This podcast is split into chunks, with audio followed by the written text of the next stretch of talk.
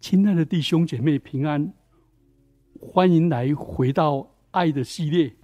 我们今天是要讲第四讲，上帝最深的爱。经文是在约翰福音三章十六节：神爱世人，甚至将他的独生子赐给他们，叫一切信他的不至灭亡，反得永生。全本圣经一共有三万一千三百七十三节，这是全本圣经里面最出名的经节，被称为圣经的核心。马丁路德称它为福音的缩影。讲道王子司布真。他每年愿意传讲一次。这一节圣经讲到神的爱，因为神的爱最妙、最好、最大、最深。那我们来跟大家分享最深的爱。这个圣经其实分成三个部分：神爱世人。是讲到父上帝，甚至将他的独生子赐给他们；是讲到基督，叫一切信他的不至灭亡，反得永生；是讲到圣灵的工作。那我把它分成七个部分：神爱世人，先讲到上帝。上帝是爱的源头，是最伟大的给予者。是最有能力的上帝。这一节告诉我们，上帝是开始一切的，是他差遣他的儿子圣子耶稣基督，因为他爱世人，所以这一切背后都有上帝的爱，是上帝主动的救赎，都出于上帝。上帝爱人类，眷顾人类。牵挂着人类，包括他源源不断的供应人类，这是上帝的爱，所以上帝是爱的发动者，爱的源头，万有都本于他，倚靠他，归于他，愿荣耀归给他。第二点，上帝爱世人多么的爱，这是最伟大的舍己。最大的力量。关于这个经节，有比这有比较贴近原文的翻译法，说原来神是那么爱世人，或者神原来上帝多么的爱世人，上帝是那样的爱世人，把爱的意义更深，那么爱世人，多么爱世人。那个副词不仅强调上帝爱的长阔该深高深，也把神的爱跟人间的爱区分出来。上帝爱我们，不是溺爱，不是滥爱，不是假爱，而是那么的爱。上帝就是爱。约翰一书四章八节，四章十六节。这个金节伟大的地方，就告诉我们，只有圣经所启示的上帝是唯一的上帝，是爱。爱是一种关系。上帝原本因为三位一体的上帝才能够相爱，而上帝与人也有爱的关系。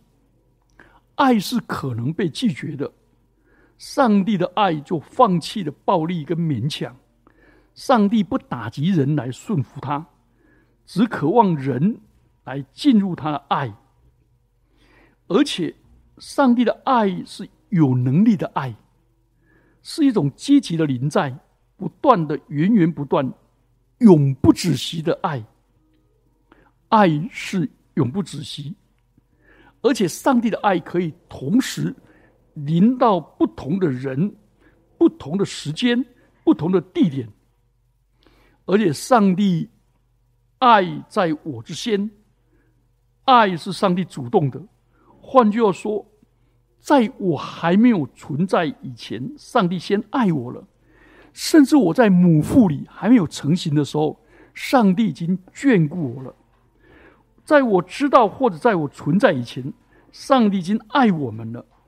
上帝创造第六天创造人，但是他前面五天的预备来爱人。唯有基督在我们还做罪人的时候，就为我们死了。神的爱就在此向我们显明了。罗马书五章八节。换句话说，在我根本不可爱的时候。上帝就爱我了。浪子回家前，父亲已经先爱他了，已经为他预备牛犊跟肥羊，等他回来庆祝。既然神这么爱我们，我们就感恩的领受。第三个，神爱世人，是最广大的群众，是最广大的呼召。上帝爱的对象是人，如果没有对象的爱是自爱、自我感动、自嗨，根本不是爱。上帝赋予他爱的人有尊贵的本质，照着上帝的形象造的，有崇高的使命来管理这世界。所有的人都是上帝爱的对象，是每一个具体的人。是那些不能爱、不可爱、没人爱的人，上帝还是爱他；是那些爱上帝或者忘记上帝的人，上帝都爱他；是那些安息在上帝的爱里面，或者拒绝上帝的爱的，上帝也爱他。上帝的爱不限于一个国家，也不限于他的善男信女。正如奥古斯丁所说的：“上帝爱我们。”当中的每一个人，仿佛把我们当做世上唯一的人，这样来爱我们。所以，上帝的爱是不偏待人的，上帝不亏欠任何人、任何种族。上帝用日头照好人，也照歹人。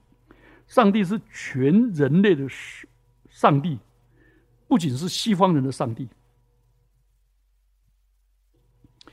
所以。上帝爱世人，这是很奇妙的。主耶稣用一个比喻说：有一个人有一百只羊，一只迷了路，你们的意思如何？他岂不撇下这九十九只羊，往山里去找那迷失的羊吗？若是找着了，我是在告诉你，他为这一只羊欢喜。比那没有迷失的九十九只羊欢喜还大。你们在天上的父也是这样，不愿意这小子里面失上一个。换句话说，上帝对每一个羊群关注的爱，百分之一也爱，不是百分之九十九，而是百分之百。主说：“人子来是要寻找。”拯救世上的人，所以只要你是人，上帝就爱你。不管你现在失丧，不管你现在悖逆，不管你否认上帝、违背上帝，甚至于抵挡上帝，上帝还是爱你。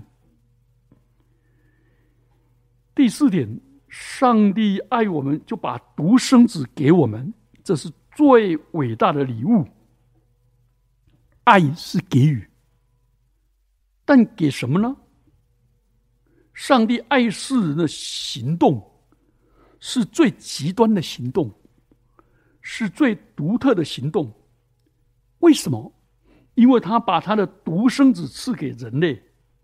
上帝不但给予，而给予最好的，给予最独特的。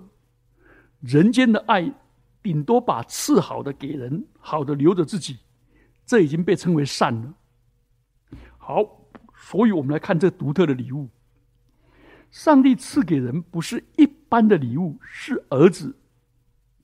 上帝把儿子给人，给人类，不仅表明上帝的大爱，也表明上帝的能力。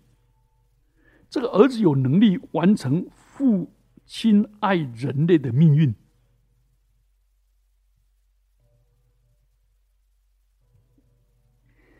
上帝给人。给耶稣基督，所以在耶稣的身上彰显上帝的形象。从来没有人看见父上帝，只有在父怀里的独生子将他表明出来。所以赐给人他的儿子，就透就使人能够认透过他的儿子认识上帝。为人类通往上帝开了天门，恢使人类能够恢复了上帝的形象，像基督一样，以儿子的方式顺服天父。上帝不但给儿子，而且是给他的爱子。所以，上帝并不是爱世人，将别人的儿子。别人的独生子赐给他们，这是慷他人之慨的伪善，这人类的政治。但是上帝是将自己的爱子给人，而且这个爱子是独生子，是唯一的儿子。这个儿子是上帝的最爱，也是上帝的独爱。儿子拥有权柄。上帝把所万有都交给儿子，而这儿子要赐给我们，所以上帝的爱很深。怎么知道？就是把他的儿子，他所爱的儿子，他独生的儿子，他仅有的儿子，为我们死在十字架上，为我们舍，你就知道上帝。爱的多么深，付出的代价多么大，这个巨大的代价和牺牲，整个宇宙也付不起。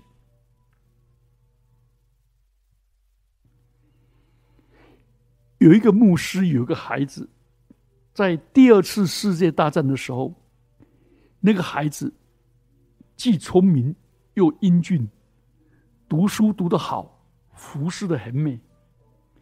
但是在第二次世界大战应征入伍，他的母亲很伤心。父亲说：“人人都要爱国，每个男孩子都应当去当兵。我的儿子不去，谁肯去呢？”他边讲边流泪。谁不爱自己的儿子？何况是独生的儿子？后来他的孩子在空战阵亡了。这对牧师夫妇哭得死去活来，何等的伤心！他们爱国的心有多深，在爱子的死亡的事上看得出来。耶稣基督是上帝的爱子，为我们死了。我们是否能够体会上帝的爱呢？好，第五方面赐给他们。这是最伟大的行动。上帝爱世人，不是空谈，爱必须付诸行动。上帝采取的行动不是为他自己，是为了我们。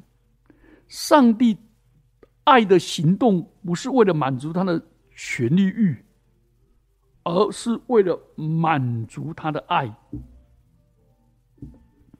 上帝是爱的拥有者，有才能够给出来；人是爱的领受者。我们并没有创造什么，我们一切都是从上帝领受的。所以保罗说：“不要自夸，因为有什么不是领受的呢？”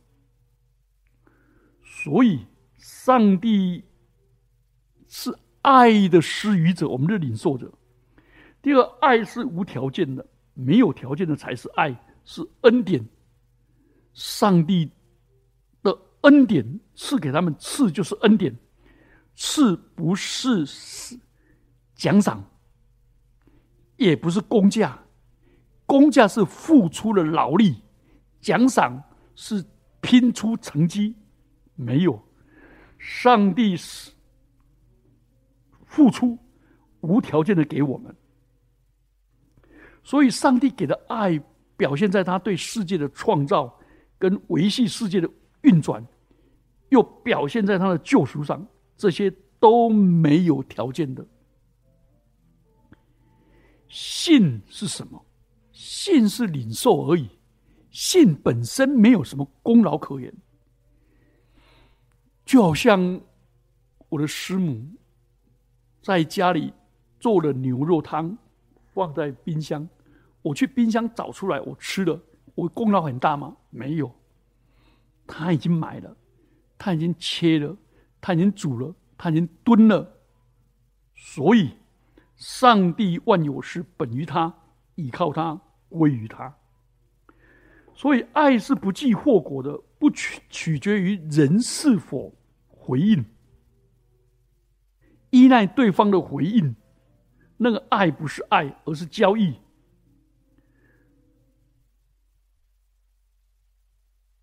马丁路德说：“上帝喜悦把自己的善行白费在不知感谢的人身上。上帝不顾人的忘恩负义去爱人类，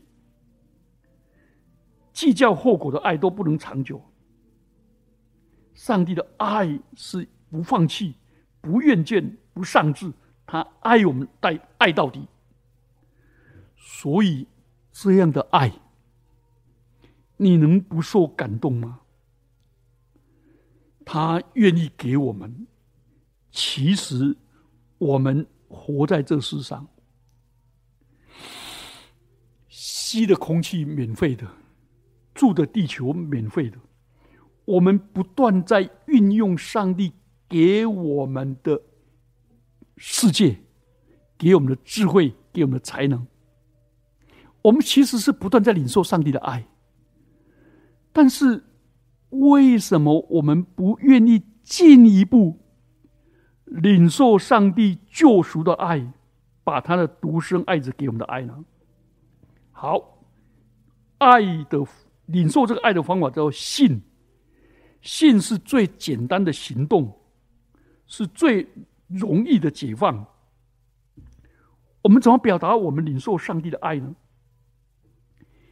进入上帝的爱。就只有一条路，就是信基督。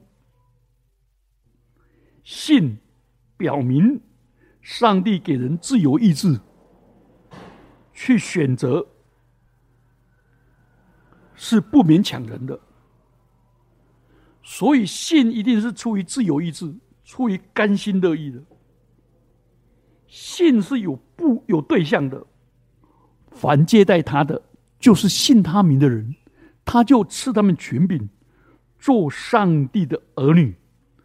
所以信就是信基督，信基督，信基督道成肉身，住在我们中间，充充满满有恩典，有真理。我们透过认识基督，认识上帝，信基督在十字架架上为我舍命救赎的恩典，流出宝血洗净我的罪。信基督从死里复活，以复活的大能显明他是上帝的儿子，以复活的大能也使我们将来要与他一同复活。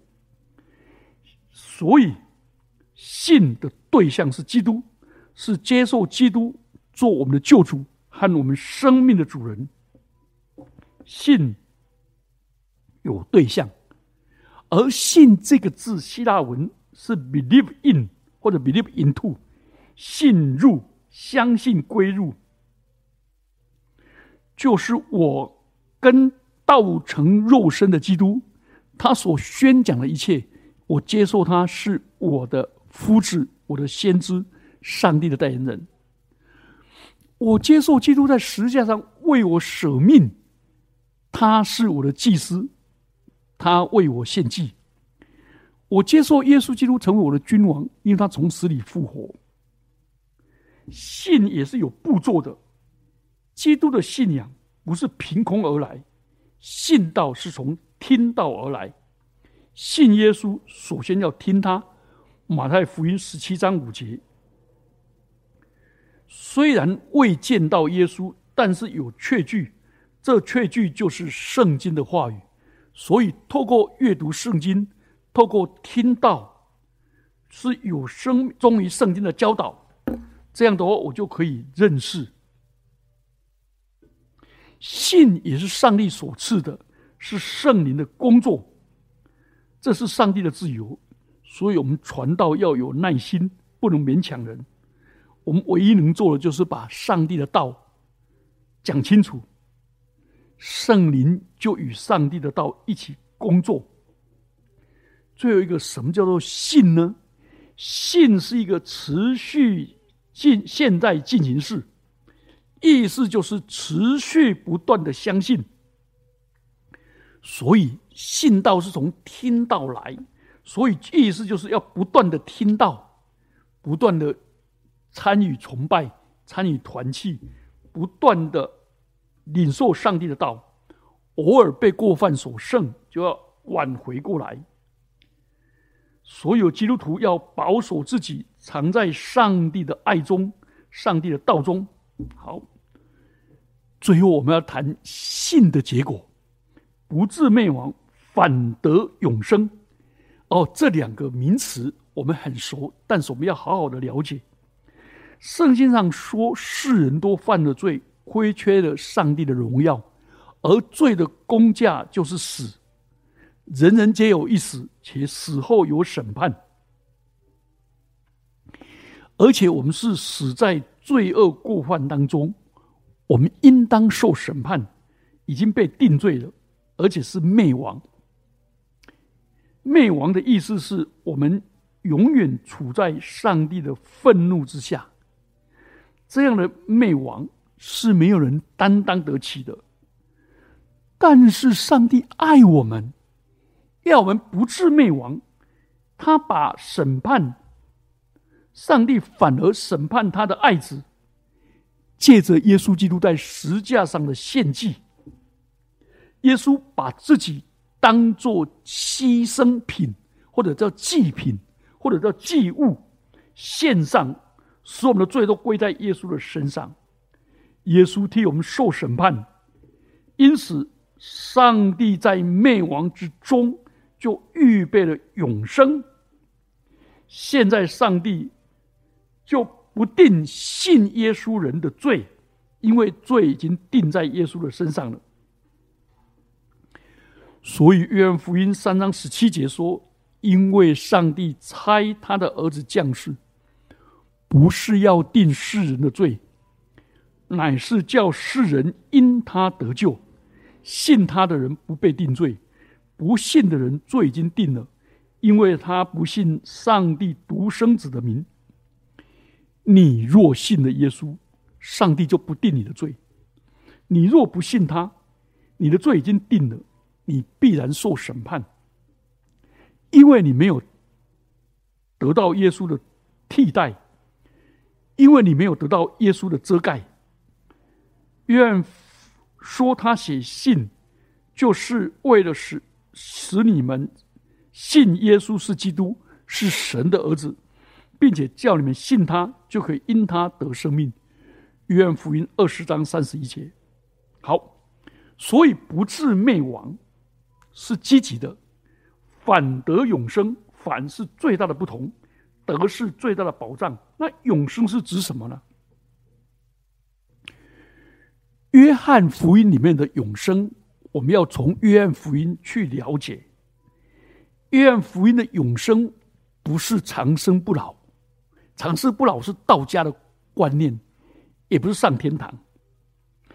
耶稣在他。约翰福音十七章大祭司的祷告里面，亲自给予明确的定义。耶稣说：“父啊，时候到了，愿你荣耀你的儿子，使儿子也荣耀你，因为你曾赐给他权柄，掌管众生，使他把永生赐给你所赐给他的人。”认识你独一的真神，并认识你所差来的耶稣基督，这就是永生。约翰福音十七章一到三节。所以，永生是认识上帝跟他的差来的耶稣基督。认识这个字在希伯来文里面就是尾声，亚当跟夏娃同房那个字，所以认识就是尾声，把自己的生命，因为上帝把耶稣的生命给我们，我们也要把自己的生命献上。所以永生不是长生不老，不是持续的存在。不是延续我们这个必朽坏的生命，永生是一个深切的关系。上帝借着耶稣把他的生命赐给我们。人有了神的儿子就有生命，没有神的儿子就没有生命。约翰一书一五章十二节，永生就是与上帝建立一个爱的关系、团契的关系与连结。所以，圣经所启示的永生，不是仅仅末世的概念，而是从现在就有永生，现在就跟上帝所赐的儿子耶稣基督连结。连结，那我用简单的一一个比喻来象征：如果一棵树花树插在剑山上，有的还含苞。请问它会不会马上谢掉、枯萎掉？不会，它含苞还会开放，但不多久，这个树就死掉了。但是如果这个树还没有死的时候，还没有完全枯萎的时候，把它拔起来，把它插回原枝，把它捡起来插回原枝，请问它可以活多久？没有插回原枝的这些在花盆的。都一个枯萎，但插为原枝的，它的生命跟原来的树连接在一起。原来的树活多久，它就活多久。所以，当我们的生命跟上帝的儿子耶稣连接的，就有永生。耶稣的生命源源不断的供应我们，给我们生命，并且丰盛的生命是上帝的生命。永生也是有代价的。耶稣基督说他是好牧人，在约翰福音里面说：“我是羊的门，谁经过我进来的，必得安全，可以吃入得草吃。盗劫来了，无非是偷窃、杀害、毁坏。我来了，是要叫人得生命，并且得的更丰盛。我是好牧人，好牧人为羊舍命。”约翰告诉我们。耶稣不止讲生命、讲永生，还说达到永生之路，就是耶稣这个好牧人为我们舍命，死在十字架上。但是十字架不是终点，他要从死里复活，获得一个新生命，赏赐给我们。所以，所谓信耶稣、接纳耶稣，不是只信他的十字架，也信他从死里复活。并且把圣灵赐给我们，所以我们就得到永远的生命。我们没有在神的震怒之下灭亡，是因为耶稣代替我们死在神的愤怒之下。他是神的羔羊，背负我们的罪孽的，是代替我们的牺牲品。他替我们受审判，所以我们得到永生，是因为基督替我们死。所以，你有没有发现，上帝的爱是爱我们到底，爱我们将来进入永生里面，永远与我们同在。我们一起低头祷告：父啊，你这么爱我们，你永远的爱我们，爱我们爱到个地步，就是你的爱子，就是你的独生爱子，为我们舍命。并且使我们不致灭亡，反得着永生，跟你建立永恒的关系。主啊，当我们一信靠你，我们就开始了永生，就开始了与你同在，永远与你同在。主啊，帮助我们，恩待我们，认识这个爱，体会这个爱，领受这个爱，并且活出这个爱，宣扬这样的爱。奉基督耶稣的名祈祷。阿门。